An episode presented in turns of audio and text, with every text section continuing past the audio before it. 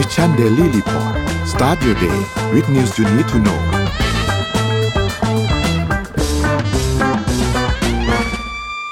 ยินดีต้อนรับทุกท่านเข้าสู่รายการ Mission Daily Report ประจำวันที่31สิงหาคมพุทธศักราช2566วันสุดท้ายของเดือนนะคะวันนี้คุณอยู่กับเรา2คนสวัสดีค่ะอ้อมสวัสดีค่ะพี่เอ็มแล้วก็สวัสดีท่านผู้ชมทุกท่านด้วยนะคะค่ะวันนี้เราก็มาเริ่มกันที่ตัวเลขเช่นเคยค่ะขอราคาดัชนีตลาดหลักทรัพย์ขึ้นมาเลยค่ะเซ็ตปิดที่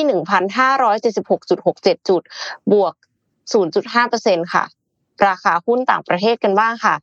ดาวโจนส์ลบ 0.02% Nasdaq บวก 0.2%NYSE บวก 0.34% FTSE 100 บวก 0.32% หังเส็งลบ 0.01% ค่ะน้ำมันดิบราคาเป็นยังไงบ้าง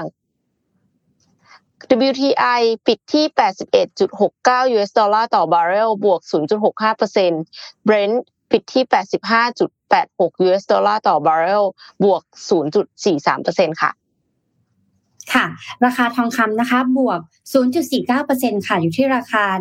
า 1,947.11 นะคะบิตคอยกันบ้างค่ะไปดูที่ราคา Cryptocurrency นะคะเริ่มจากบิตคอยค่ะลบ 0.19% อยู่ที่ราคา 27,293.21 อีเธเรียมลบ 0.65% อยู่ที่ราคา 1,710.62 Binance Coin ลบ 3.31% อยู่ที่ 223.72 Solana ลบ 2.77% อยู่ที่ราคา 21.12 และ Bitcapคอยค่ะบวก 3.82% อยู่ที่ราคา 1.20 นั่นเองค่ะค่ะก็พาไปดู Morning Talk กันก่อนนะคะก่อนที่เราจะเข้าข่าว Morning Talk ของวันนี้เราจะมาชวนคุยกันเรื่องเสียเงินกับอะไรที่ไม่รู้สึกเสียดายเรียกได้ว่าเป็นการใช้เงินที่คุ้มค่านั่นเองค่ะไหนคอมเมนต์มาบอกกันหน่อยนะคะว่าใครใช้เงินกับอะไรที่คุ้มค่าเอ็มจะได้ไปใช้ตามบ้างค่ะถ้ามันคุ้มค่านะเราจะไปตำกันเรื่อยๆนะคะฝากให้แต่ละคนลองแชร์กันมาดูว่าจะเป็นยังไงโอเคเรามาเริ่มจากข่าวอะไรกันดีเอาอันนี้ดีกว่าเราพูดกันทุกวันเราจะมาดูกันว่าการที่เราดูข่าวการเมืองมากเกินไปมันจะเกิดอะไรขึ้น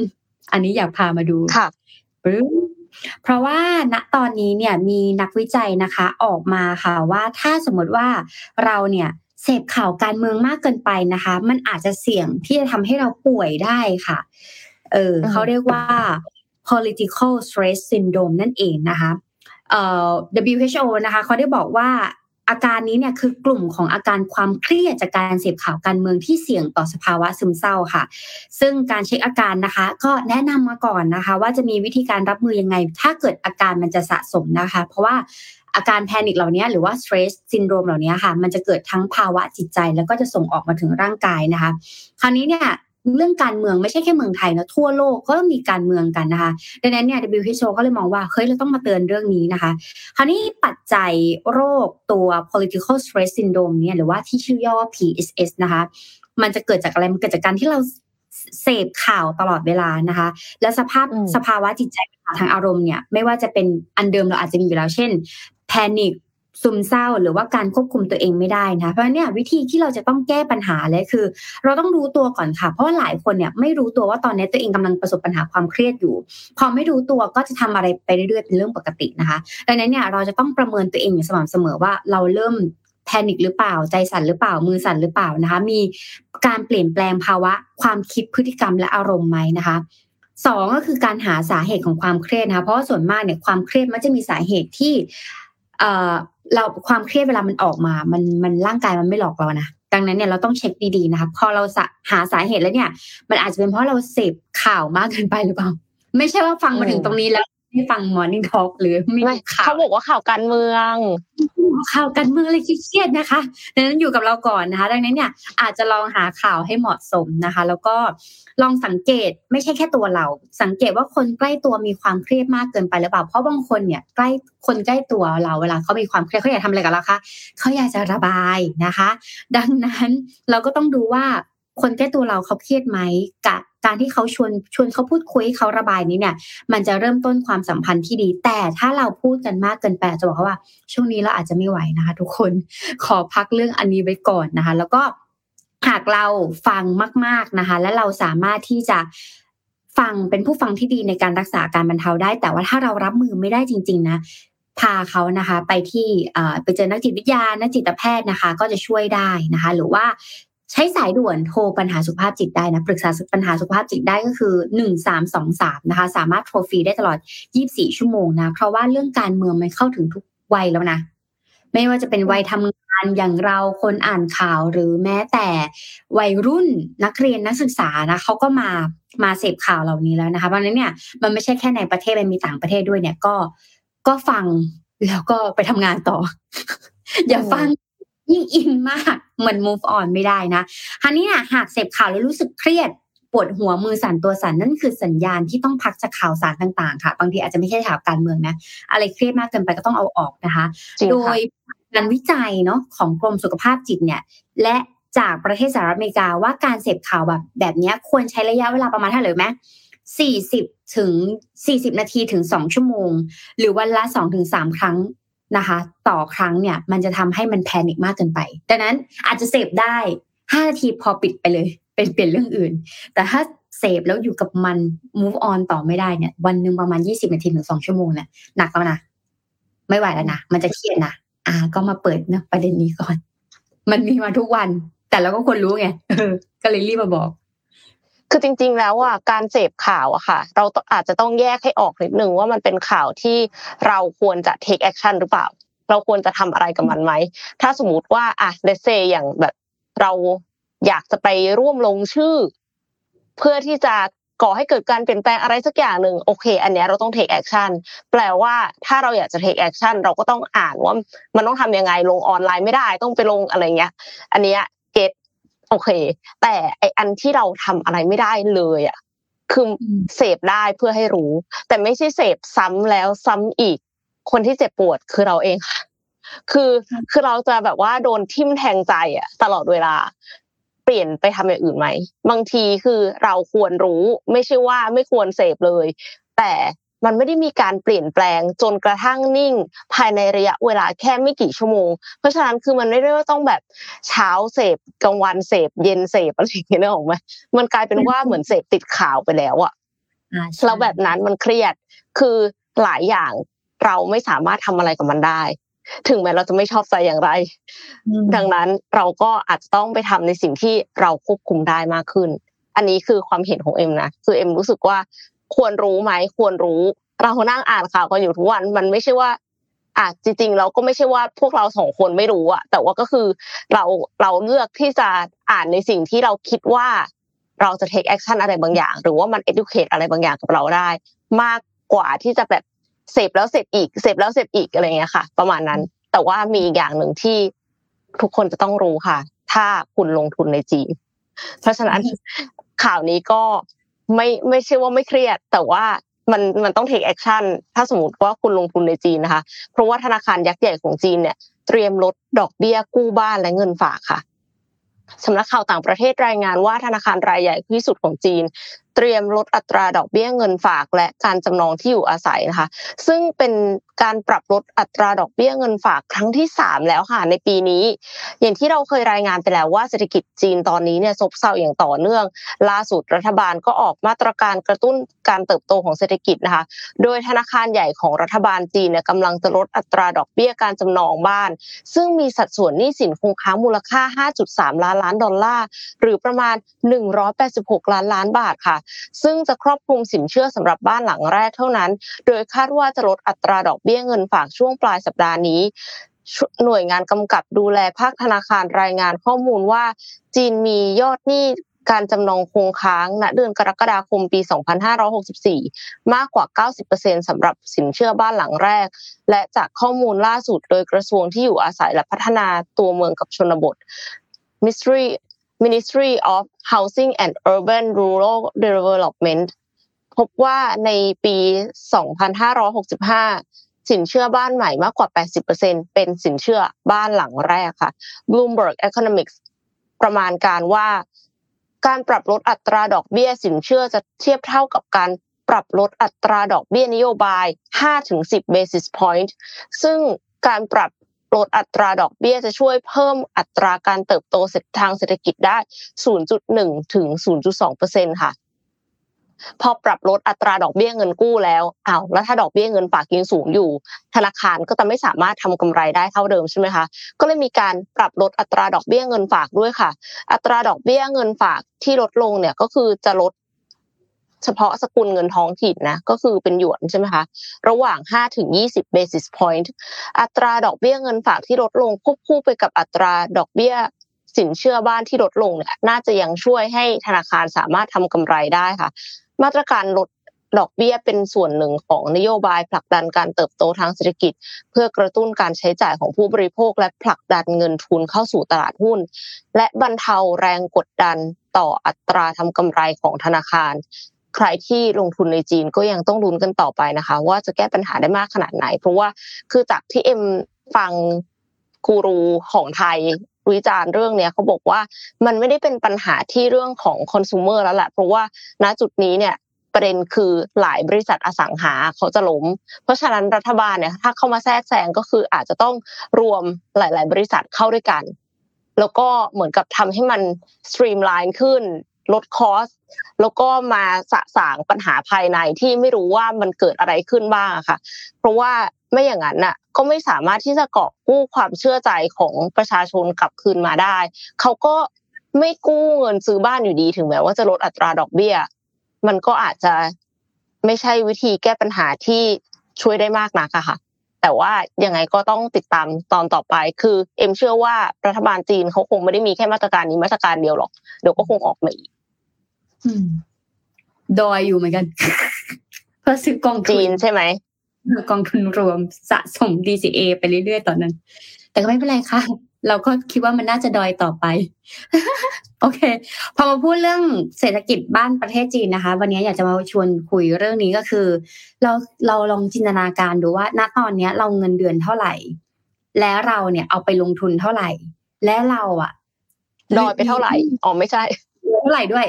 แล้วก็มีหนี้เท่าไหร่นะคะพอดีว่าไปเจอเพจของ Trader KP นะคะเขาได้เอาข้อมูลจากสถาบันคุ้มครองเงินฝากปี2513แล้วก็มาบวกกับข้อมูลจากตลาดหลักทรัพย์แห่งประเทศไทยปีที่แล้วคือปี2515นะคะแล้วก็รวมถึงกองสถิติสังคมปี2512เนี่ยคำนวณออกมาเป็นตารางนี้ค่ะน่าสนใจมากๆนะคะเขาได้บอกว่าส่องภาวะการเงินของคนไทยเจนไหนมีเงินเดือนเงินเก็บและหนี้เท่าไหร่นะคะเขาทำสถิติมาเลยนะคะถ้าดูในภาพนี้เนี่ยเราจะเห็นว่าเบบี้บูมเมอร์เนาะที่เกิดตั้งแต่ปี2479จนถึงปี2507เนี่ยเงินเดือนเฉลี่ยเนี่ย 24,600 บาทเงินเก็บเฉลี่ยเนี่ย 8,000 บาทสมมติว่าได้ประมาณ 24,000 อาจจะเก็บประมาณแบบ 8,000 บาทก็เยอะเหมือนกันนะเกือบประมาณแบบว่าประมาณที่เรียกได้ว่า 60% ของครึ่งหนึ่งเลยนะคะแล้วก็หนี้สินรวมๆเนี่ยประมาณ 83,000 อาจจะเป็นเพราะบ้านปลายชีวิตและก็ไม่อยากจะมีหนี้เยอะนะคะแต่พอ Gen X ค่ะคนที่เกิดปี2508จนถึงปี2522เงินเดือนเฉลี่ยเนี่ยคือ 22,000 เงินเก็บเฉลี่ยเนี่ย 5,300 บาทแต่หนี้สินพี่เอ็มดูดิเกือบ 200,000 190,000 บาทปุ้งขึ้นมาเลยนะคะถ้าเราเห็นกราฟเนี่ยมันก็จะเห็นแล้วว่าเงินเดือนน้อยกว่าเบบี้บูมเมอร์เงินเก็บก็น้อยกว่าเบบี้บูมเมอร์และหนี้สินก็มากกว่าหนี้สินหลายเกิน2เท่านะเกิน2เท่าอ่ะนะคะเยอะเลยนะในขณะเดียวกัน Gen Y ล่ะ Gen Y นี้เนี่ยตั้งแต่ปี2500เกิดตั้งแต่ปี2523นะคะจนถึงปี2537 Gen เราเนาะ Gen ตรงนี้แหละเพราะเนี่ยคนที่เงินเดือนก็จะเงินเดือนเฉลี่ยประมาณ 17,800 นะคะ 17,800 คือยังไม่ถึง 20,000 เงินเก็บเนี่ย 4,200 อ่ะเงินก็น้อยเงินเก็บก็น้อยอ่ะ make sense หนี้สินเนี่ยประมาณ 138,000 บาทแสดงว่าคน Gen X เนี่ยใช้เงินเก่งเหมือนกันนะแต่จริงๆแล้วเอาว่ามันเป็นเรื่องของภาระบางเพราะคน Gen X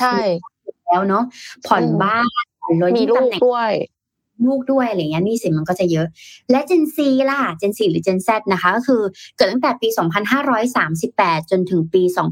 2552นะคะตอนนี้เนี่ยเงินเดือนอยู่ที่ 12,500 บาทเนาะเงินเก็บประมาณ 1,100 บาทขอโทษทีค่ะแล้วก็หนี้สินประมาณ 53,000 เพราะเนี่ย Gen C ถ้าสมมติว่ามีหนี้สิน 200,000 อันนี้ก็ต้องตีแล้วนะหนูไม่ควรจะเกินเพราะหนูเงินเดือนแค่ 12,000 ใช่แต่ว่า ถ้าหนูเงินเดือน 12,000 แต่หนูมีหนี้ประมาณ 200,000 เท่ากับคน Gen X เนี่ยจะต้องถือไม้เรียวมาตีแล้วนะภาระยังไม่มีค่ะประเด็นคือน้อยแหละน้อยคนที่จะมีภาระคราวนี้เนี่ยแปลว่าการอัพเงินเดือนปริญญาตรีเนี่ยเจนทุกๆเจนเนี่ยจะได้รับผลประโยชน์ทั้งหมดสมมติว่าเรามีการอัพเงินเดือนขึ้นนั่นหมายความว่าเขาก็จะมีรายได้มากขึ้นในขณะเดียวกันก็จะมีหนี้สินมากขึ้นด้วยเหมือนกันถ้าเราจะเห็นเนาะยิ่งเงินเดือนมากขึ้นหนี้สินมันก็จะมากขึ้นยกเว้นเบบี้บูมเมอร์เพราะว่าเขาก็คงไม่อยากจะสร้างหนี้สินแล้วถามว่าเอาตารางอันนี้มาทำไมนะเพราะว่าบางทีเราก็ยังไม่รู้ว่าเจนไหนเป็นเจนไหนหรือบางทีเราอาจจะเป็นเจนที่ไม่อยู่ในเส้นนี้แต่ว่ามีหนี้มากขึ้นนะคะนั่นหมายความว่าการที่เราจะมีความรู้เรื่องการเงินการจัดการการเงินมันสำคัญมากเลยนะซึ่งก็ไม่ได้อยู่ในการศึกษาไทยแต่ว่ามันเป็นสิ่งที่แบบมีน้องคนหนึ่งพิมพ์มาบอกว่าเจน Y ค่ะเหนื่อยมากเนาะเหมือนแซนด์วิชใช่ไหมเพราะว่าข้างบนก็ต้องรับข้างล่างก็เป็นเด็กใหม่ขึ้นมาโดยเฉพาะหรือแม้แต่ท่านเจน X เนาะรุ่นแบบคุณพ่อคุณแม่เราอะไรเงี้ยรับทุกอย่างนะคะเป็นแซนด์วิชเลยนะคะก็เรื่องการเงินต้องวางแผนดีๆนะมันก็เลยจะสอดคล้องกับพี่เอ็มว่าเวลาลงทุนการลงทุนระยะยาวก็อาจจะมีผลแต่ว่าโดยเฉพาะคาบที่มันเส้นระหว่างเทคโนโลยีอ่ะพี่เอ็มเพราะว่าก่อนหน้านี้อ้อมเคยเอาเรื่องโกดักมาพูดในข่าวใช่มั้ยมาพูดในมิชชั่นนี่แหละว่า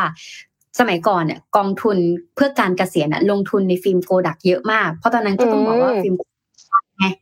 แต่ตอนนี้คือแบบพอเทคโนโลยีมามันมี AI มันมีดิจิตอลก็มันมีมือถือเข้ามาฟังบางทีฟิล์มโกดักก็ไม่จะเป็นแล้วไงนั้นกองทุนที่เขาลงทุนไปเพื่อการเกษียณเงินรีเทิร์นกลับมาเพื่อการเกษียณมันก็เลยน้อยก็เลยจะมาบอกว่าเรื่องเงินเป็นเรื่องที่เราต้องเช็คทุกๆเดือนอย่าละเลยเหมือนเราแล้วก็ดอยมาแล้วเลยลิลลี่มาบอกประมาณนี้ค่ะประมาณนี้ไปเช็คสติการเงินของเองถ้าลงทุนในอีกอย่างนึงค่ะอ้อมอาจจะดอยเหมือนกันก็คือไวน์ค่ะที่ฝรั่งเศสอย่างที่ทุกท่านทราบกันดีนะคะว่าไวน์เนี่ยเป็นสัญลักษณ์ของความหรูหราถ้าสมมติว่าไปกิน fine dining เนี่ยก็จะมีถามว่าจะเอาไวน์ pairing ด้วยหรือเปล่านะคะเป็นเครื่องดื่มแอลกอฮอล์ที่มีราคาสูงกว่าเครื่องดื่มชนิดอื่นและหลายๆคนก็เข้าใจว่าสินค้า luxury อ่ะมันไม่ได้ price sensitive เนาะแต่ว่าปรากฏว่าจริงๆไวน์มันก็มีหลายเกรดนะต่อให้หรูแค่ไหนเนี่ยก็หนีไม่พ้นกลไกตลาดที่ราคาสินค้าจะแปรผันตามอุปสงค์กับอุปทานค่ะไวน์ล้นตลาดทำให้ราคาไวน์ตกต่ำรัฐบาลฝรั่งเศสจึงควักเงิน€200 ล้านควักไปทำอะไรควักไปสนับสนุนในการทำลายไวน์ค่ะคือเหมือนกับสินค้าเกษตรบ้านเราอะที่พอราคาตกต่ำปั๊บก็จะมาละค่ะรถบรรทุกมังคุดเอามาแจกบ้างอะคือไม่ขายอะเพราะว่ายังไงราคามันก็ได้น้อยอยู่แล้วในกรณีนี้ก็เช่นกันค่ะรัฐบาลฝรั่งเศสเนี่ยก็คือควักเงินเพื่อที่จะให้ผู้ผลิตทำลายไวน์ส่วนเกินทิ้งเป็นความพยายามที่จะหนุนราคาไวน์ช่วยผู้ผลิตที่กำลังเดือดร้อนจากปัญหาราคาไวน์ตกต่ำคือจริงๆอ่ะที่ฝรั่งเศสอ่ะถ้าไวน์ที่ถูกๆบางทีอ่ะถูกกว่าน้ำคือแปลกมากคือแบบแต่ว่าความน่าเสียดายคือเอ็มอ่ะไม่ได้ดื่มแอลกอฮอล์ไงก็เลยรู้สึกว่าแบบนี่ถูกกว่าน้ำที่ฉันจะซื้ออีกนะเนี่ยแล้วก็คือการที่จะอุดหนุนเพื่อที่จะให้ทำลายไวน์เนี่ยเพื่อที่จะเป็นความพยายามจูงใจให้ผู้ที่ปลูกองุ่นปัจจุบันเนี้ยหันไปปลูกพืชเศรษฐกิจชนิดอื่นด้วยค่ะไม่ใช่แห่กันปลูกองุ่นหมดเพราะคิดว่าจะได้ขายไวน์ได้ราคาแพงๆปัญหาผลผลิตไวน์ล้นตลาดเกิดขึ้นที่ประเทศฝรั่งเศสในช่วงที่ผ่านมาส่งผลให้ราคาไวน์ตกต่ำจนเมื่อเร็วๆนี้รัฐบาลฝรั่งเศสก็เลยประกาศจัดสรรเงิน€200 ล้านเพื่อเป็นทุนสนับสนุนให้ผู้ผลิตไวน์ทำลายผลผลิตไวน์ส่วนเกินนี่เยอะแค่ไหนเยอะประมาณ300 ล้านลิตรค่ะโอ้โหเยอะมากเลยก็เป็นความพยายามที่จะหนุนราคาไวน์นะคะแล้วถามว่าถ้าสมมติว่า300 ล้านลิตรเนี่ยคำว่ามันต้องแพงขนาดนี้ไหมกับการทำลายทำไมถึงต้องเสียค่าทำลายเยอะขนาดนี้เททิ้งไม่จบหรอเขาไม่ได้เททิ้งสิคะซึ่งเป็นวิธีที่ดีนะเขาบอกว่าการทำลายไวน์เนี่ยก็คือเอาไวน์ไปกลั่นเอาแอลกอฮอล์เพื่อที่จะนำไปขายให้กับบริษัทที่ผลิตสินค้าที่ไม่ใช่อาหารอะไรล่ะที่ใช้แอลกอฮอล์เจลล้างมือค่ะเจลล้างมือที่พวกเรายังใช้ล้างกันอยู่ทุกวันนี้เนี่ยช่วงโควิดเนี่ยค่ะแล้วก็ผลิตภัณฑ์ทำความสะอาดและน้ำหอมด้วยค่ะดังนั้นเนี่ยก็อย่าให้มันมีน้ำหอมบนตลาดแทนนะไม่ใช่ว่าลงทุนไปเพื่อที่จะทำลายไวน์ที่ล้นตลาด แล้วกลั่นเอาแอลกอฮอล์ไปทำน้ำหอมกลายเป็นน้ำหอมล้นตลาดอันนี้ก็ต้องไปแก้อีกอันนึงต่อนะคะอะไรที่มันเป็นของกินของกลิ่นหรือเน้นพวกอิโมชันนอลเนี่ยมันแบบมักจะมีอารมณ์ร่วมเสมอนะแต่จริงๆต่างประเทศเนี่ยไวน์ถูกกับน้ำเปล่าโซนยุโรปอ่ะเพราะเขามีแบบตู้น้ำข้างๆให้เรากินได้อะไรเงี้ยแต่ว่าแบบอย่างเราถ้าเราไปต่างประเทศอ่ะเราต้องไปซื้อน้ำกินน้ำแพงมากเพราะเขาขายน้ำเล่เขาไม่ขายน้ำปกติใช่ใช่โอเคคราวนี้เรามาดูใช่ไหมคะว่าเขาจะทำลายไวน์ใช่ไหมแต่อ้อมพามาอีกข่าวนึงที่น่าสนใจมากว่ากาแฟเนี่ยมันมีคุณประโยชน์หลายอย่างนะเราเคยถ้าสำหรับผิวแห้งเนี่ยเราก็จะเอากาแฟเนี่ยมาถูกตัวใช่ไหมเพื่อให้ผิวมันแบบดูมันใช่ไหมคะกาแฟเนี่ยทุกคนก็น่าจะกินถ้าว่าชอบกินนะเพราะมันทำให้สารคาเฟอีนทำให้เราตื่นแต่ในขณะเดียวกันค่ะตัวกากกาแฟเหล่านี้ค่ะมันจะสามารถทำให้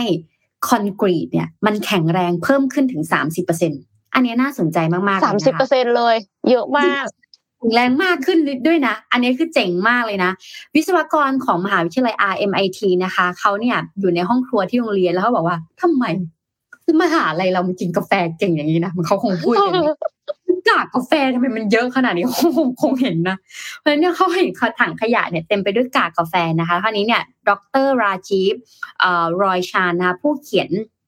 ทฤษฎีนี้นะคะแล้วก็ร่วมงานวิจัยกับนักศึกษานะคะเขาบอกว่าแล้วเราจะรีไซเคิลกากกาแฟยังไงดีนะคะเพราะว่ากากกาแฟมันจะมีความมันและมีแบบโมเลกุลความหนาแน่นของมันเนี่ยเยอะใช่ไหมคะแทนที่จะปล่อยเอาไปฝังเอาไปกลบนะคะเขาก็เลยรวบรวมกากกาแฟนี้เนี่ยแล้วก็เอาไปคั่วในอุณหภูมิ350องศาเซลเซียสคือร้อนมากนะแล้วก็ใช้กระบวนการพลังงานต่ำโดยไม่มีออกซิเจนเข้าไปอัดนะคะสิ่งที่ได้คือสามารถทำให้คอนกรีตเนี่ยแข็งแรงขึ้น 30% ด้วยการเปลี่ยนกากกาแฟที่เหลือเนี่ยให้เป็นถ่านไบโอซ่าค่ะจุดนี้น่าสนใจนะคราวนี้เนี่ยเขาก็ใช้คราวนี้เขาก็เลยใช้กระบวนการที่เรียกว่าไพโรลิซิสนะคะซึ่งเป็นการให้อุณหภูมิความร้อนแบบอินทรีย์นะคะคือมันร้อนมากๆเนาะแล้วก็และสามารถที่จะแปลงของเสียเนี่ยให้มันไม่ต้องอัดออกซิเจนเพิ่มมันยิ่งร้อนยิ่งแห้งไปอีกนะคะคราวนี้โครงการทดลองของพวกเขาเนี่ยก็ได้ศึกษาว่าแล้วกากกาแฟมันจะเป็นยังไงมันจะมีส่วนผสมแบบไหนบ้างนะคะกากกาแฟที่ใช้แล้วแบบไพโรไลซ์เนี่ยมีอุณหภูมิต่างๆที่แตกต่างกันเขาก็เลยทดลองไม่ว่าจะเป็น350แน่นอนเขาต้องทดลอง100องศามาก่อนแหละมันจนถึงเพิ่มไปถึง350องศาแล้วก็ดันไปถึง500องศาเซลเซียสนะคะเขาเลยมองว่า350องศาเนี่ยมันคือจุดที่มันพอดีแล้วเขาก็เลยหาเขาเรียกว่าเคมีคุณสมบัติทางเคมีกายภาพเพิ่มเติมนะว่าแล้วกลไกของคอนกรีตเนี่ยมันมีความหนาแน่นในการควบรวมยังไงบ้างอ่ะเป็นเรื่องของโมเลกุลแหละแล้วคราวนี้เนี่ยวิศวกรก็เลยลองใส่ตัวเจ้ากากกาแฟที่มันแบบบดละเอียดทำกรรมวิธีเหล่านี้มาแล้วเนี่ยสักประมาณช็อต2ช็อตไม่มั่นใจเหมือนกันนะช็อต2ช็อตคือช็อตกาแฟหรือเปล่าช็อต2ช็อตลงนะคะคราวนี้เนี่ยมันก็เลยสามารถที่จะเปลี่ยนส่วนผสมของคอนกรีตอ่ะให้มันหนาแน่นขึ้นนะคะแทนที่จะเทไปทั้งหมดเลยนะคะคราวนี้เนี่ยการที่เราทดลองใช้ตัวไพโรไลซ์อุณหภูมิประมาณ350องศาเซลเซียสเนี่ยผสมกับคอนกรีตนะคะแทนทรายด้วยนะที่ละเอียดนะหลังจากการตรวจสอบและสแกนหลายครั้งเนี่ยวิศวกรของมหาวิทยาลัย RMIT เนี่ยพบว่าสารดังกล่าวสามารถที่จะทำให้คอนกรีตแข็งแรงเพิ่มขึ้น29% กว่าก็ตีไปเลย 30% นะคะก็เลยเป็นสิ่งดีโดยเฉพาะบางที่เขื่อนแล้วก็จะเห็นเขื่อนใครที่นั่งเรือริมแม่น้ำเจ้าพระยาบ่อยๆก็จะรู้ว่าเขื่อนต่างๆเนี่ยมันเริ่มแตกแล้วนะทุกคนมันคือคอนกรีตนะถ้าเราสามารถที่จะทำแนวต้านเหล่านี้เอากากกาแฟไปผสมกับคอนกรีตได้มันจะทำให้แนวเขื่อนต่างๆนี้เนี่ยมันแข็งแรงมากขึ้นน้ำไม่รั่วและมันจะสามารถป้องกันเรื่องการน้ำท่วมได้นี่คือสิ่งที่นักวิศวกรกับอาจารย์เขาทำงานร่วมกันถือว่าเลิศดีมากเพราะว่ามันเป็นขยะอยู่แล้วหมายถึงว่ามันไม่ได้เป็นสิ่งที่เราจำเป็นจะต้องเอาไปคือมันไม่ต้องเทรดออฟว่าเราจะเอาไปทำอย่างนึงหรือเอาไปทำอีกอย่างนึงคือมันเป็นของเหลือใช้อ่ะค่ะก็เลยรู้สึกว่าถ้าสมมุติว่าเอาของเหลือใช้มาเสริมกำลังให้คอนกรีตมันแข็งแรงขึ้นได้เนี่ยก็เป็นสิ่งที่สุดยอดเจ๋งนะแล้วแต่ว่าถ้าคนกินกาแฟตั้งกากมันน่าจะเยอะมากเลยก็จะได้1แก้วกากต้องเยอะมากก็จะได้กาแฟ1แก้วร้านกาแฟหลายๆที่เค้าก็มีให้หยิบด้วยนะคะ หยิบกากกาแฟกลับบ้านไปฟรีเพราะว่าคือหลายคนน่ะเขาก็ใช้กากกาแฟในการเพาะปลูกนะในการทำการเกษตรอ่ะคือไม่แน่ใจเหมือนกันว่าแบบว่าผสมกับดินแล้วมันเป็นยังไงไหนใครใช้กากกาแฟในการปลูกต้นไม้คอมเมนต์มาบอกหน่อยนะคะเอ็นไลท์เทนเราหน่อยชอบที่บอกว่าคอนกรีตมีกลิ่นกาแฟมั้ยก็คือสามารถดมคอนกรีตแล้วคือเราไม่ต้องกินคาเฟอีนเลยใช่ป่ะคือดมไปเลยดมแล้วก็ตื่นเงี้ยดีนะต่อไปอาจจะเป็นยาดมกลิ่นกาแฟก็ได้นะกระตุ้นอารมณ์อาจจะไม่ตื่นแค่รู้สึกว่าโอ้เหมือนอยู่ในร้านกาแฟเลยจริงๆแล้วเปล่าอยู่ที่อื่นเพราะว่าบอกคอนกรีตอันนั้นมีกาแฟอยู่ข้างในแต่ถ้าสมมุติว่าดื่มกาแฟแล้วไม่ตื่นหรือว่าดื่มกาแฟไม่ได้ก็สามารถที่จะไปยืนงีบหลับได้ค่ะคือง่วงใช่มั้ยระหว่างวันน่ะแล้วก็ไม่ได้อยากจะนอนนานหลายครั้งการนอนแบบนอนลงไปเลยอ่ะมันทำให้เรานอนนานกว่าที่ควรจะเป็น power nap 15นาทีไม่เคยมีอยู่จริงเพราะว่า15นาทีกลายเป็น50นาทีตลอดเนี่ยต้องใช้ Giraffe Pot ของคาเฟ่ที่ญี่ปุ่นเลยค่ะคาเฟ่แห่งหนึ่งย่านฮาราจูกุใจกลางกรุงโตเกียวก็เปิดตัว Giraffe Pot ซึ่งเป็นตู้ยืนหลับที่ชื่อว่ายีราฟเนี่ยเพราะว่ามันมาจากพฤติกรรมการนอนของยีราฟซึ่งงีบหลับในท่ายืนค่ะหวังให้ลูกค้าได้ผ่อนคลายความเหนื่อยล้าเป็นระยะเวลาสั้นๆในท่ายืนคือเอ็มก็คิดว่ายีราฟพอตเนี่ยมันจะหลับได้จริงหรือเปล่าเพราะว่ามันต้องยืนใช่มั้ยแต่ปรากฏว่านี่เลยค่ะอย่างที่เห็นในภาพคือเราอ่ะสามารถที่จะแบบฟุบหลับได้แต่ว่าไม่ได้อยู่ในท่าที่แบบนั่งลงไปเลยซะทีเดียวแต่ว่ามันก็จะมีที่หนุนก้นของเรานะไม่ใช่ว่าให้เรายืนแล้วก็ทำแบบนี้แล้วมันจะหลับได้นะคะจิราฟพอร์ตเนี่ยมีขนาดประมาณตู้โทรศัพท์และมีพื้นที่เพียงพอสำหรับผู้ใช้งานเพียง1คนค่ะมาพร้อมเบาะรองเข่ารองก้นแล้วก็มีพนักพิงศีรษะแบบพับได้ทำให้ผู้ใช้สามารถงีบหลับได้อย่างรวดเร็วขณะที่ยังยืนอยู่นะคะเดิมทีร้านนี้เป็นร้านคาเฟ่งีบหลับในกรุงโตเกียวเปิดมาตั้งแต่ปี2017แล้วนะส่วนตู้ยืนหลับเนี่ยเพิ่งเปิดให้บริการราคาอยู่ที่850เยนหรือราว198บาทต่อการใช้บริการ30นาทีค่ะเพราะฉะนั้นคืออย่าเกิน30นาทีเดี๋ยวโดนชาร์จเพิ่มนะพนักงาน IT วัยประมาณ20ปีเนี่ยเป็นลูกค้า1ในลูกค้ากลุ่มแรกๆที่มาใช้บริการเค้าบอกว่าเป็นครั้งแรกเลยที่เค้าได้ยืนหลับน้ำหนักตัวของเค้าถูกพยุงไว้ด้วยเบาะต่างๆมากกว่าที่คิดทำให้สามารถพักผ่อนได้ค่ะทั้งนี้ตู้ยืนหลับจะทดลองให้บริการที่คาเฟ่แห่งนี้ไปจนถึงวันที่17กันยายนนี้เท่านั้นขณะที่ผู้ผลิตตู้ทิ้งท้ายว่ากำลังเร่งทำการตลาดกับออฟฟิศและโรงแรมต่างๆซึ่งเชื่อว่าจะดึงดูดความสนใจของผู้คนในประเทศได้เนื่องจากข้อมูลการสำรวจจาก OECD นะคะองค์การเพื่อความร่วมมือและการพัฒนาทางเศรษฐกิจในปี2021แสดงให้เห็นว่าคนญี่ปุ่นใช้เวลานอนหลับน้อยที่สุดจากกลุ่มตัวอย่างจำนวน33ประเทศค่ะก็จริงนะคือญี่ปุ่นเนี่ยมีการที่มีข่าวว่าทำงานจนตายหลายครั้งส่วนหนึ่งก็อาจจะเป็นเพราะว่าเขาขาดการพักผ่อนซึ่งอย่างในจีนอย่างเงี้ยค่ะเขามีวัฒนธรรม996ก็จริงแต่ว่าที่โต๊ะทำงานเขามีที่ให้นอนหลับเลยนะตอนกลางวันแล้วเขาก็แบบเหมือนกับส่งเสริมวัฒนธรรมการนอนหลับตอนกลางวันเพราะว่าจะต้องลุกขึ้นมาทำงานจนถึง 3 ทุ่มได้แล้วก็ทำงาน6วันต่อสัปดาห์อะไรอย่างเงี้ยเพราะฉะนั้นก็นั่นแหละนะคะมันก็เป็นวิธีแก้ปัญหาอย่างหนึ่งคือเอ็มรู้สึกว่าการหลับแป๊บเดียวตอนช่วงระยะเวลากลางวันเนี่ยมันก็ทำให้เราสดชื่นขึ้นได้ถึงแม้ว่าเราจะรู้สึกว่าโอ๊ยฉันก็ยังนอนไม่พออยู่ดีแต่ว่าอย่างน้อยสมองมันกระปรี้กระเป๋าแล้วก็คิดอะไรออกเพิ่มขึ้นค่ะญี่ปุ่นจริงๆเนาะคือใครที่ไม่ได้เห็นใน Facebook กับ YouTube คนที่ฟัง Clubhouse อ่ะจะมองไม่ออกเลยว่าตู้นอนเป็นเราจะคิดว่าตู้ยืนน่ะอาจจะมีตู้และยืนใช่ป่ะแต่เค้าว่ามีเบาะรองเข่าและคือจัดท่าให้นั่งอ่ะแต่มีเบาะรองเข่าแล้วก็เอาหัวฟุบอ่ะเพราะปกติเราก็จะชินกับการนอนบนโต๊ะอยู่แล้วเวลาที่เราเรียนค่ะทุกคนฟุบไปอย่างเงี้ยเราจะปวดคอบางทีน้ำลายก็จะไหลใครที่นอนโต๊ะเรียนก็จะรู้มันก็จะเป็นอย่างนี้แต่โต๊ะยืนอย่างเงี้ยอันเนี้ยเจ๋งมากเลยอ่ะชอบอ่ะญี่ปุ่นจริงๆนะอ่ะพามาอีกไอเดียนึงอันนี้เป็นไอเดียของประเทศญี่ปุ่นนะคะไปดูอีกไอเดียนึงค่ะเขาได้บอกว่า Salesforce เราเคยได้ยินเนาะที่เขาทำค่ะแพลต CRM CRM แล้วก็แบบ tracking sale ต่างๆใช่มั้ยคะ Salesforce เนี่ยเขาได้เปิดตัวอันนึงค่ะชื่อว่า Green Code เราจะเคยได้ยินแหละ Low Code High Code ใช่มั้ยคะและ Green Code มันเป็นยังไงโค้ดอะไรที่อะไรมันเกี่ยวกับ Green Code ซึ่งจริงๆแล้วเนี่ย Salesforce เนี่ยเขาได้เปิดตัว Green Code มาเพื่อ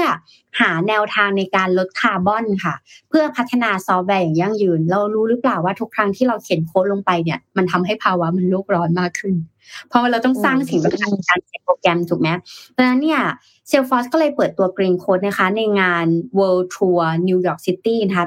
ปีนี้นะคะเพื่อหาแนวทางนะคะในการลดการปล่อยก๊าซคาร์บอนไดออกไซด์นะคะจากกระบวนการพัฒนาซอฟต์แวร์ต่างๆเนื่องจากงานวิจัยใหม่ของ Salesforce เนี่ยไ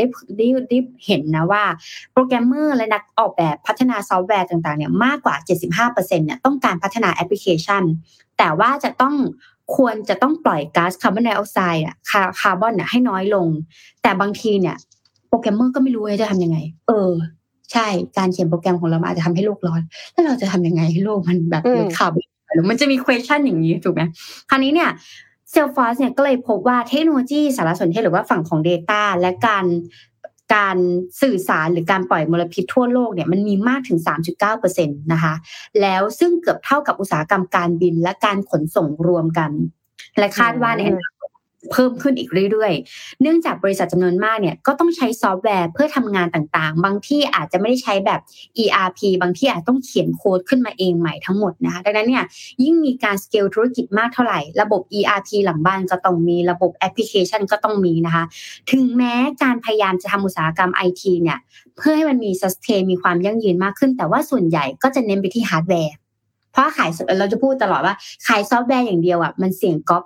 โค้ดนะเราต้องมีฮาร์ดแวร์ไปด้วยเราต้องมีทั้งฮาร์ดแวร์และซอฟต์แวร์พ่วงไปด้วยกันนะคะมันก็ยิ่งทำให้โลกร้อนขึ้นไปอีกนะคะและ Salesforce เนี่ยเขาก็มองว่าการใช้ Green Code นี่แหละจะเป็นตัวขับเคลื่อนพวกแอปพลิเคชันต่างๆที่แบบใช้โค้ดที่เหมาะสมลดภาวะโลกร้อนนะคะแล้วก็มีประสิทธิภาพมากขึ้นในการทำงานให้เทียบเท่ากับ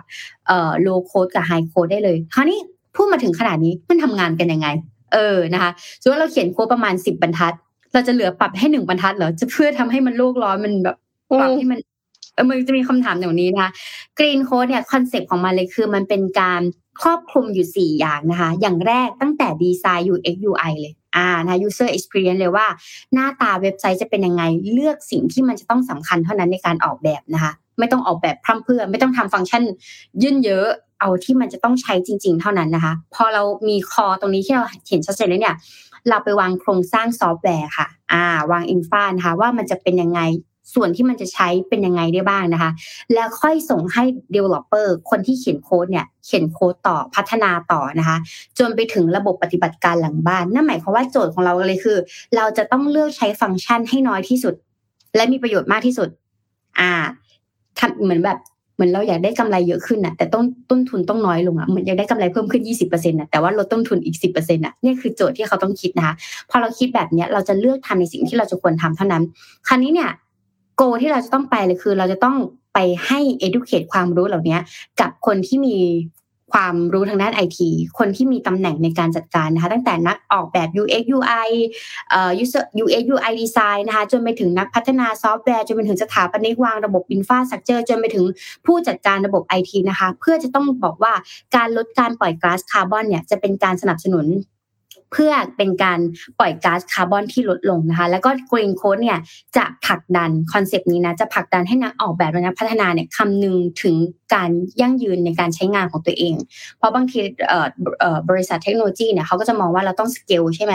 แล้วถ้าเกิดเราจะมีแค่เนี้ยมันอาจจะไม่เวิร์กต่อไปในอนาคตเนี่ยดังนั้นเนี่ยเราก็ต้องเลือกในสิ่งที่เราทำเท่านั้นนะคะคราวนี้มันต้องปรับโค้ดให้เหมาะสมให้คลีนให้ง่ายแล้วบางทีเนี่ยเราใช้ API เยอะมากบางทีโค้ดบางอย่างเนี่ยใช้ API ไม่กี่ตัวก็ได้ AI ตอนนี้ก็ช่วยโค้ดให้เราสั้นลงได้แล้วอย่างเงี้ยวิธีการเหล่านี้ก็จะช่วยลดการเกิดคาร์บอนได้นะคะก็เป็นอีกตัวอย่างนึงที่แบบพออ่านแล้วแบบตอนแรกก็งงมันจะเป็นยังไงพออ่านแล้วเข้าใจคอนเซ็ปต์เลือกทำในสิ่งที่ควรทำและได้ประโยชน์สูงสุดนะคะก็จะช่วยได้ค่ะก็เป็นการเพิ่ม productivity ด้วยนะคะคือทำน้อยได้มากเพิ่ม efficiency ทำให้แบบทำงานมีประสิทธิภาพมากขึ้นแล้วก็คือบางทีอ่ะพี่ก็ไม่ค่อยเข้าใจเหมือนกันเพราะว่าด้วยความที่ตัวเองก็ไม่ได้เป็น developer ไม่ได้เขียนโค้ดเนาะแต่ว่าเว็บไซต์บางเว็บอ่ะเขียนแบบหลายพันบรรทัดทั้งที่จริงๆแล้วอีกคนนึงมาดูบอกว่าจริงๆเขียนแค่ไม่กี่ร้อยบรรทัดมันก็ได้เหมือนกันนะ คือมันก็ขึ้นอยู่กับทักษะของแต่ละคนด้วยแหละเนาะมันก็ไม่ใช่ว่าคือเหมือนกับถ้าเอ็มพูดและเอ็มเข้าใจเองนะก็คือ Excel มันก็จะมีบางคนที่แบบว่าเขียน if อ่ะเยอะมากคือแบบเขียน if ทีเดียว10บรรทัดโอ้โหใครจะไปไล่ตาม condition หมดแทนที่คุณจะเขียน10บรรทัดคุณเขียน choose มั้ยหรือว่าคุณจะเรียงออกมาเป็นแบบหลายๆ row เพื่อที่จะให้คนเห็นเลยว่ามันแบบสเต็ปที่1เป็นแบบนี้ที่2เป็นแบบนี้ที่3เป็นแบบนี้จะได้ตรวจทานได้มากกว่าที่จะแบบว่าไปกองกันอยู่อันเดียวอย่างเงี้ยค่ะมันคงเป็นสไตล์ของคนน่ะแต่ว่าก็มีการเขียนโค้ดแบบที่รักโลกมากขึ้นก็ถือว่าเป็นเรื่องที่ดีค่ะความคิดตั้งแต่ต้นเลยออกแบบใหม่เงี้ยค่ะอ่ะไปถึงเรื่องของ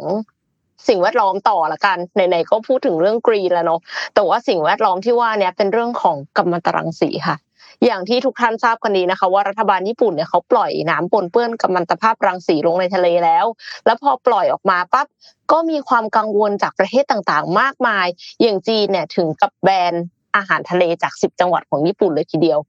รัฐบาลญี่ปุ่นจึงได้ตรวจสอบการปนเปื้อนสารกัมมันตรังสีในปลาจากแหล่งน้ำใกล้กับโรงไฟฟ้านิวเคลียร์ฟุกุชิมะค่ะซึ่งเริ่มมีการปล่อยน้ำปนเปื้อนกัมมันตภาพรังสีที่ผ่านการบำบัดลงสู่มหาสมุทรแปซิฟิกเมื่อวันที่24สิงหาคมที่ผ่านมาโดยมีการตรวจสอบปลานะคะตรวจหาทริเทียมผลก็คือไม่พบทริเทียมในปลานะคะข้อมูลบนเว็บไซต์ของกรมประมงญี่ปุ่นเปิดเผยว่าเจ้าหน้าที่เก็บตัวอย่างปลาเพื่อตรวจสอบหากัมมันตรังสีที่ปนเปื้อนปลาชุดแรกเนี่ยเก็บในแหล่งน้ำในรัศมี5กิโลเมตรบริเวณรอบโรงไฟฟ้านิวเคลียร์ฟุกุชิมะมาตรวจหาทริเทียมทำไมหาทริเทียมเพราะกระบวนการบำบัดน้ำที่ปนเปื้อนจะสามารถกำจัดกัมมันตภาพรังสีส่วนใหญ่ได้ยกเว้นทริเทียมที่ยังหลงเหลืออยู่ค่ะแต่ว่าโชคดีที่ผลก็คือไม่พบทริเทียมในปลานะคะดังนั้นน้ำที่ผ่านการกำจัดกัมมันตภาพรังสีส่วนใหญ่เนี่ยเขาถูกนำมาเจือจางให้เหลือ1ใน40ของความเข้มข้นแล้วนะซึ่งมันอยู่ในระดับมาตรฐานความปลอดภัยของญี่ปุ่นก่อนที่จะปล่อยลงสู่มหาสมุทรแปซิฟิกผ่านอุโมงค์ใต้น้ำซึ่งอยู่ห่างจากโรงไฟฟ้านิวเคลียร์ฟุกุชิมะ1กิโลเมตรค่ะทางนี้กรมประมงญี่ปุ่นเพื่อความสบายใจเพราะว่าปัจจุบันนี้เนี่ยการปล่อยน้ำปนเปื้อนกัมมันตภาพรังสีลงสู่มหาสมุทรแปซิฟิกเนี่ยไม่ใช่เฉพาะจีนนะที่กังวลเพราะว่าชาวญี่ปุ่นแล้วก็ประเทศใกล้เคียงเขากังวลด้วยหน่วยงานเฝ้าระวังของนิวเคลียร์สหประชาชาติเขาระบุว่าขั้นตอนนี้สอดคล้องกับมาตรฐานความปลอดภัยระดับโลกแต่โอเคคุณยังไม่สบายใจใช่ไหมไม่เป็นไรเราจับปลามาตรวจทริเทียมและเราจะยังจับปลามาตรวจทริเทียมต่อไปอีกประมาณ1เดือนเพื่อให้แน่ใจว่าไม่มีการปนเปื้อนค่ะแต่เอ็มขอแบบ disclaimer ความคิดเห็นของตัวเองเลยนะเพราะข่าวมันออกมาว่ารัฐบาลญี่ปุ่นเป็นคนตรวจเองอ่ะเราก็รู้สึกไม่เชื่อใจหรือเปล่าทำไมถึงไม่ให้ third party มาตรวจสอบทำไมถึงไม่ให้แบบอ่ะคนจากหน่วยงานของจีนหรือว่ามาจากหน่วยงานของสหรัฐอเมริกาคือใครก็ได้ที่ดูเป็นคนนอกอะค่ะตอนนี้มันรู้สึกเหมือนกับว่าเอาคุณปล่อยเองแล้วคุณก็ตรวจเองแล้วคุณก็บอกเองว่าไม่พบเอ๊ะมันเชื่อถือได้หรือเปล่าเนาะสำหรับประเทศไทยค่ะกรมประมงสำนักงานคณะกรรมการอาหารและยาสำนักงานปรมาณูเพื่อสันติและสถาบันเทคโนโลยีนิวเคลียร์แห่งชาติองค์การมหาชนก็มีการร่วมกันออกมาตรการสุ่มตรวจสอบเฝ้าระวังใน5ด่านรวมทั้งท่าอากาศยานสุวรรณภูมิแล้วก็ท่าเรือแหลมฉบังซึ่งเป็นด่านนำเข้าอาหารทะเลทั้งทางอากาศและทางเรือสินค้าเพื่อที่จะ make sure ว่าตัวเราเองเราก็ไม่ได้ต้องกินทริเทียมในปลาที่นำเข้ามาจากญี่ปุ่นเข้าไปนะคะรองโฆษกสำนักงานปรมาณูเพื่อสันตินายยุทธนาตุ้มน้อยก็เปิดเผยว่าผลการสุ่มตรวจอาหารทะเลนำเข้าจากญี่ปุ่นล็อตแรกไม่พบการปนเปื้อนกัมมันตรังสีค่ะอย่างไรก็ตามในกรณีที่ตรวจพบการปนเปื้อนกัมมันตภาพรังสีเกินค่ามาตรฐานจะมีการสั่งทำลายอาหารในล็อตนั้นๆทั้งหมดและระงับการนำเข้าอาหารทะเลมาขายในประเทศไทยทันทีค่ะก็ช่วยดูกันหน่อยนะคะคือช่วยปกป้องประชากรในประเทศด้วยเพราะว่าถ้านำเข้าอาหารทะเลมาจากญี่ปุ่นแล้วมีสารกัมมันตภาพรังสีเนี่ยกินเข้าไปสะสมไปในระยะยาวก็อาจจะเป็นมะเร็งและอีกหลายโรคร้ายได้ต่อไปเราก็จะไม่ได้กินซูชิแล้วหรอซูชิเราไม่มันขึ้นอยู่กับว่ามันมาจากจังหวัดไหนเพราะว่าถ้าสมมติมันไม่ใช่10จังหวัดนั้นที่อันตรายก็อาจจะไม่ได้อันตรายก็ได้ค่ะคิดว่านะเสียง เวลาแบบเราจะไม่ได้กินซูชิแล้วเหรอโอเคอีกอันนึงโอ้ยมีคนบอกว่าเจ้าหน้าที่ญี่ปุ่นทำงานแบบไทยแน่ๆตรวจหวยไม่พบเกินราคาตรวจพัทยาไม่พบสูตรนี้ก็เราลองต้องดูว่ารัฐบาลญี่ปุ่นกับรัฐบาลไทยอะไรปิดข้อมูลมากกว่ากันแต่ว่าบ้านเราก็อาจจะเก่งเรื่องนี้ก็ได้นะเรื่องการปกปิดข้อมูลให้กับประชาชนนะคะมาเรื่องนี้มาเรื่องการฟ้องร้องนะคะจริงๆแล้วเนี่ยในเมืองไทยอาจจะชินว่าแบบเราอาจจะเคยเห็นโปสเตอร์ในร้านอาหารในร้านอาหารแล้วเราก็จะบอกว่าอุ๊ยน่ากินจังเลยพอเดินเข้าไปในร้านอาหารอุ๊ยทำไมมันไม่เหมือนในรูปเลยแล้วเราก็จะมีข้างล่างมาว่าภาพนี้เป็นการเพื่อการโฆษณาเท่านั้นทำไมมันไม่ใช่เหมือนในกรณีร้านอาหารมันเหมือนในกรณีข่าวใกล้ๆแถวนี้เอาเราไปต่างประเทศก่อนเพราะทุกครั้งที่อ่านข่าวเมืองไทยทีไรมันจะมีทุกทีมันจะมีทัวร์ลงทุกทีแต่ว่าอยากจะพาไปแวะต่างประเทศสักแป๊บนึงนะคะ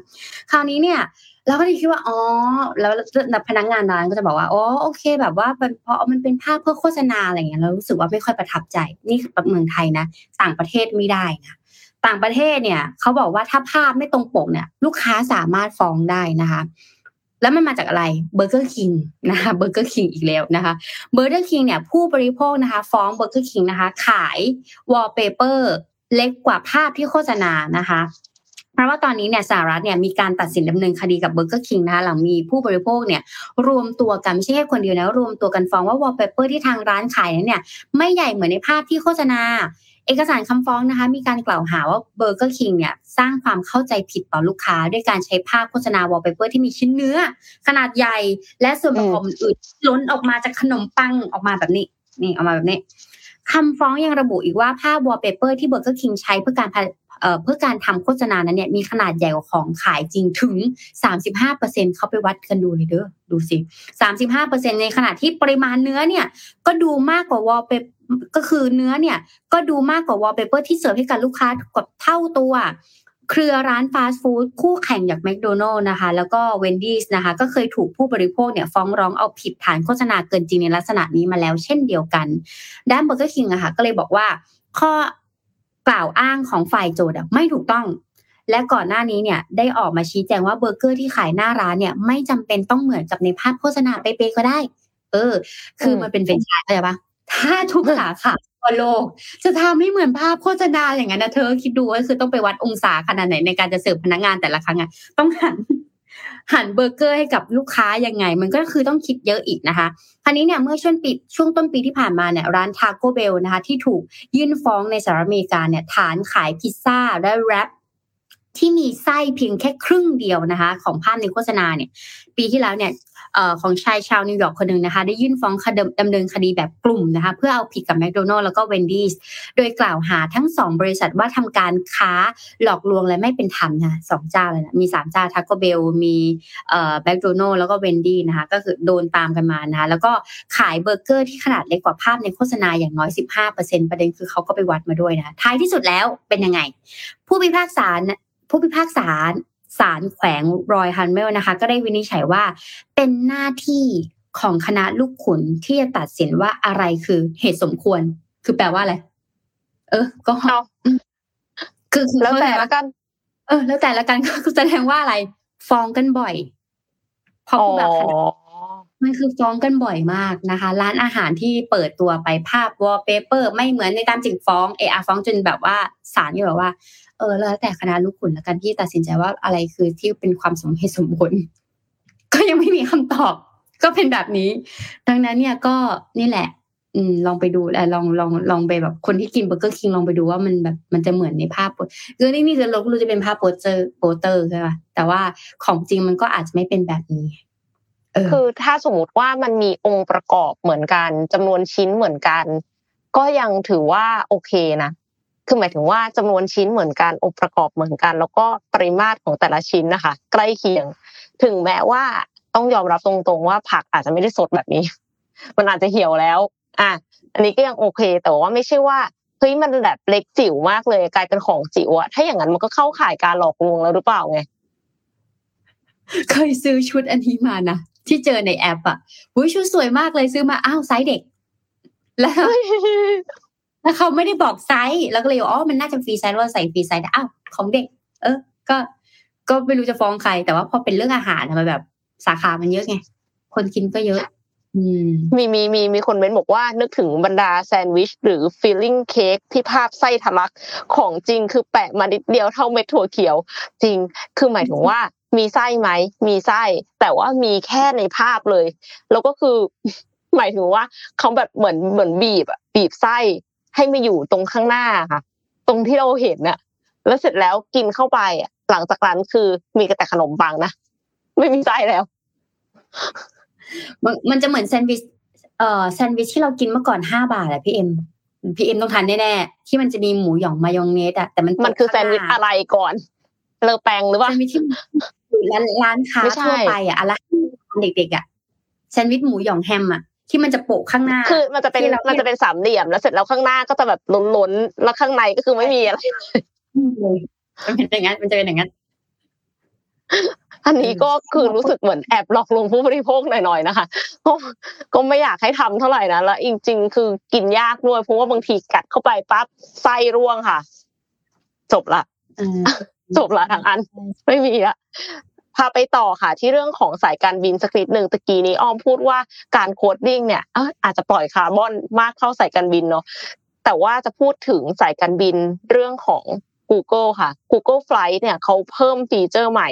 ทำนายว่าเที่ยวบินที่เรากำลังจะจองเนี่ยมันจะถูกสุดเมื่อไหร่ทดลองเริ่มบริการประกันราคาค่ะ Google เพิ่มฟีเจอร์ Google Flights โดยฟีเจอร์สำคัญคือทำนายว่าเที่ยวบินที่เรากำลังสนใจจะจองจะมีราคาถูกสุดในช่วงไหน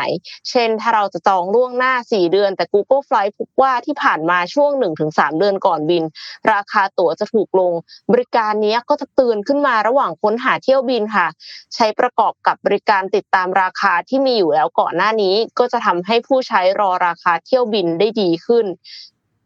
ขณะเดียวกัน Google ก็เริ่มทดลองฟีเจอร์รับประกันราคาเที่ยวบินในเที่ยวบินจากสหรัฐอเมริกาบางส่วนถ้า Google Flights ยืนยันว่าราคาถูกที่สุดแล้วพบว่าราคาเที่ยวบินตกลงไปอีกเราก็จะได้เงินส่วนต่างคืนมาค่ะแต่ทั้งนี้เนี่ยการประกันราคาก็แปลว่าเราต้องเสียเบี้ยประกันเนาะก็ไม่รู้เหมือนกันว่าไอ้เบี้ยประกันที่ว่ามันจะคุ้มค่ากับส่วนต่างของราคาหรือเปล่า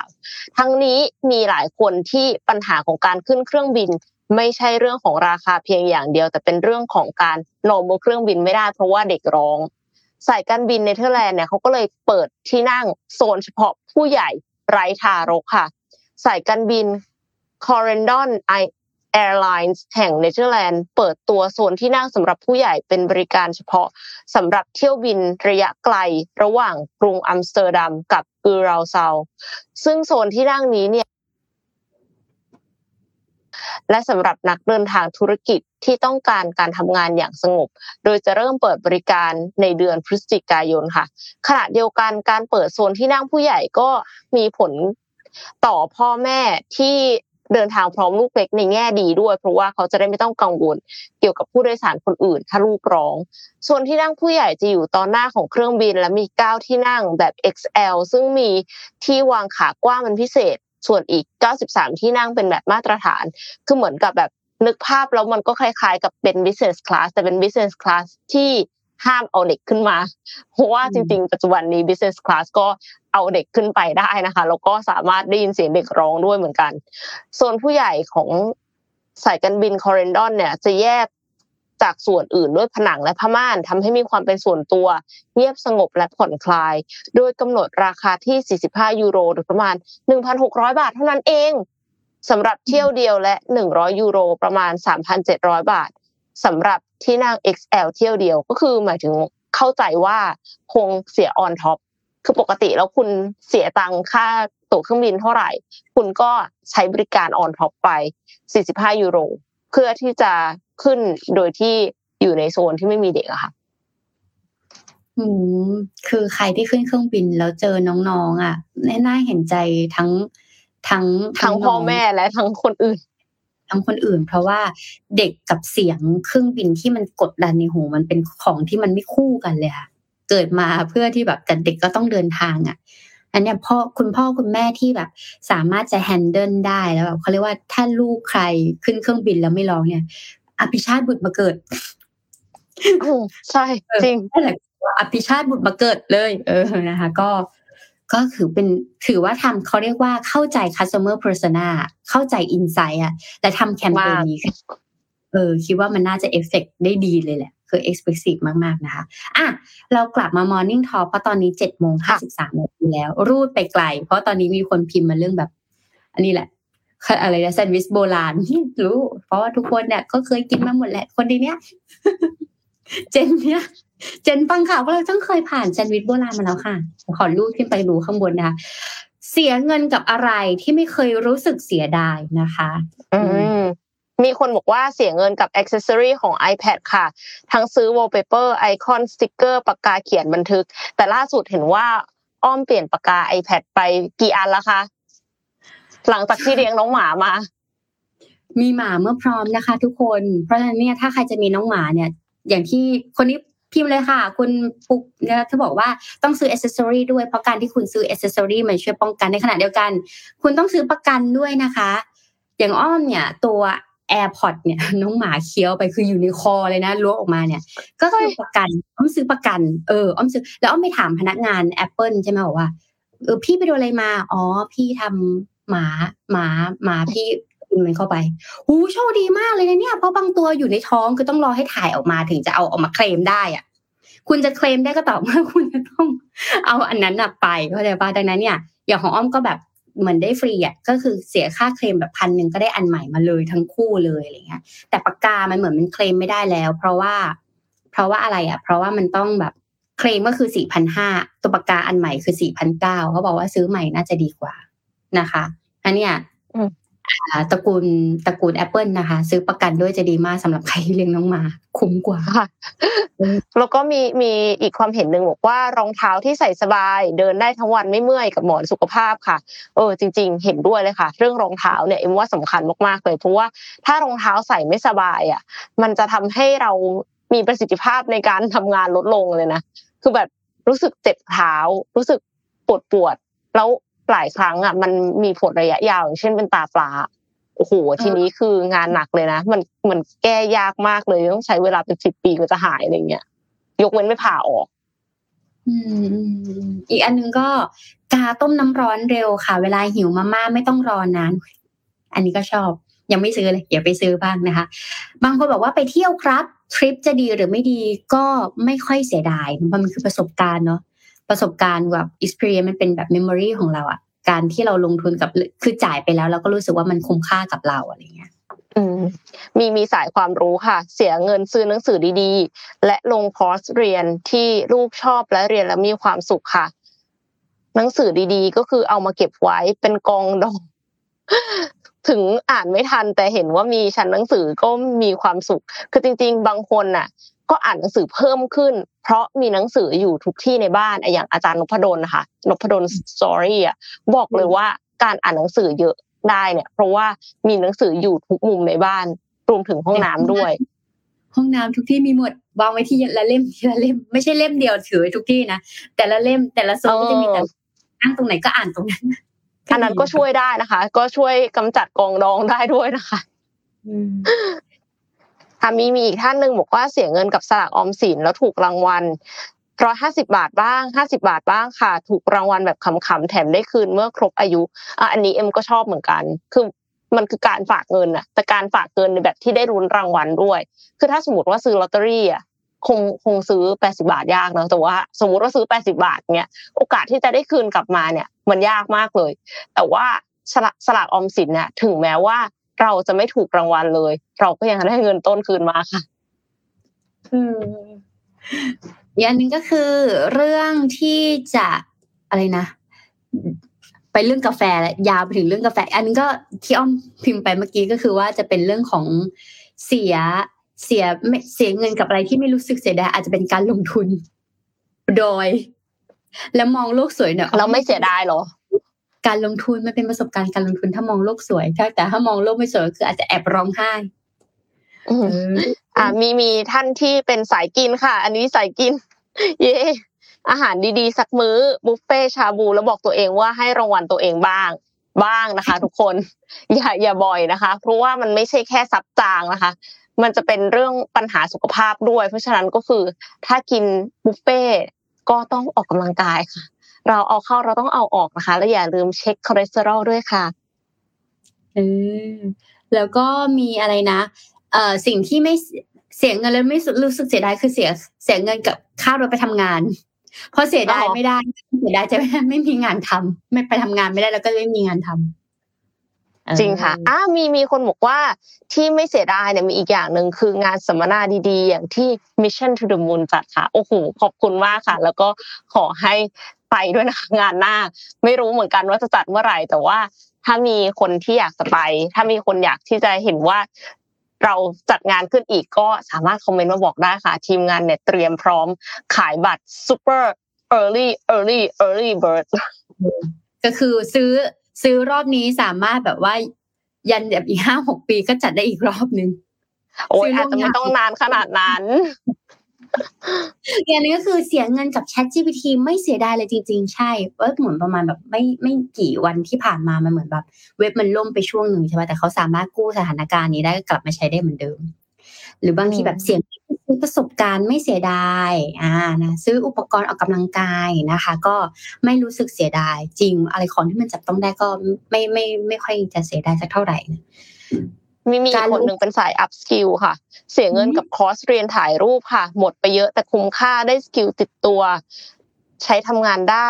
ด้ช่วยถ่ายสินค้าฟรีช่วย SME ตอนโควิดดีต่อใจโอ้ยดีมากเลยอ่ะเพราะว่าได้เอามาใช้ช่วยคนอื่นด้วยอ่ะมันไม่ใช่ว่าใช้แค่หาเลี้ยงชีพของเรานะแต่ว่าได้ช่วย SME ด้วยค่ะมีบางคนบอกว่าอาหารเปียกและเปย์แมวครับใช่เพราะเราเป็นทาสเราก็เลยต้องดูแลเจ้านายมีคนที่แบบ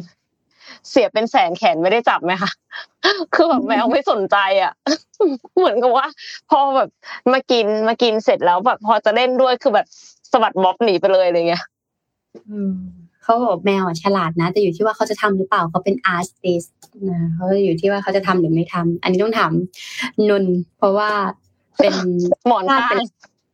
อัตรานะคะค่ะมีอีกท่านนึงบอกว่าลงทุนกับตัวเองครับเรื่องสุขภาพอาหารหนังสือแล้วก็เข้าร่วมงานสัมมนาต่างๆโอ้ก็เป็นเรื่องที่ดีค่ะคือเราลงทุนกับตัวเองในแบบที่เรา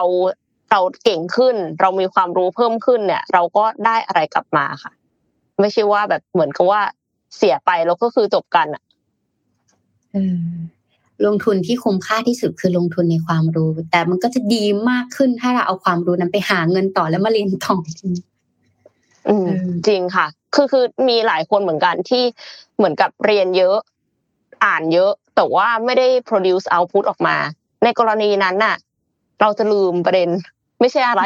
คือไม่ใช่รู้สึกว่ามันจำเป็นจะต้องมีเอาท์พุตออกมาเสมอแต่ว่าการที่เรามีเอาท์พุตออกมามันช่วยทวนความทรงจำของเราได้แล้วมันก็ช่วยให้เราเรียบเรียงสิ่งที่เราเรียนมาได้ค่ะก็แนะนำว่าอย่างน้อยที่สุดนะเขียนแชร์ลงบน Facebook หรือว่าแพลตฟอร์มที่คุณถนัด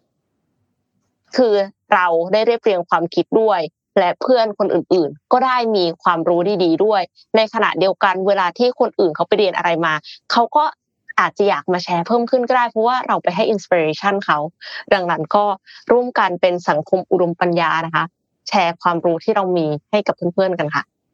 มันจะมีสูตรนึงก็คือ learning pyramid คืออะไรที่เรานั่งเรียนเฉยๆก็คือแค่ได้ 10% เนี่ยเรียนแล้วแบบผ่านหูไปเงี้ยแต่มันก็จะมี pyramid ของมันถ้าเราอยากเรียนแล้วเราไม่ลืมเลยอ่ะมันก็จะแบบเรียนแล้วแบบ learning by doing ลองทำและมีคำถามอันนี้ก็คือเรียนแล้วเพื่อเอามาถ่ายทอดแต่ให้ดีคือแบบไปสอนในเรื่องนั้นน่ะมันจะเป็นสิ่งที่เราไม่ลืมเลย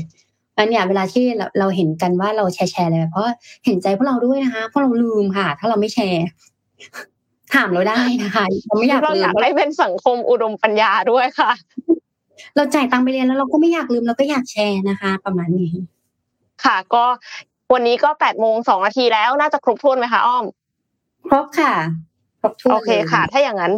วันนี้ก็ต้องขอขอบคุณผู้สนับสนุนหลักMitsubishi Pajero Sport Elite Edition จุดสตาร์ทความแตกต่างและขอขอบคุณผู้ฟังทุกท่านที่อยู่กับ Mission Daily Report ในทุกๆเช้าเราสัญญาว่าจะหาข่าวดีๆมีสาระเพื่อเสิร์ฟให้กับทุกๆคนในทุกๆวันค่ะสำหรับวันนี้ก็ต้องขอลาไปก่อนนะคะแล้วพบกันใหม่พรุ่งนี้ค่ะ 7:00 น.ตรงที่นี่ที่เดิมค่ะสวัสดีค่ะสวัสดีค่ะ Mission Daily Report. Start your day with news you need to know.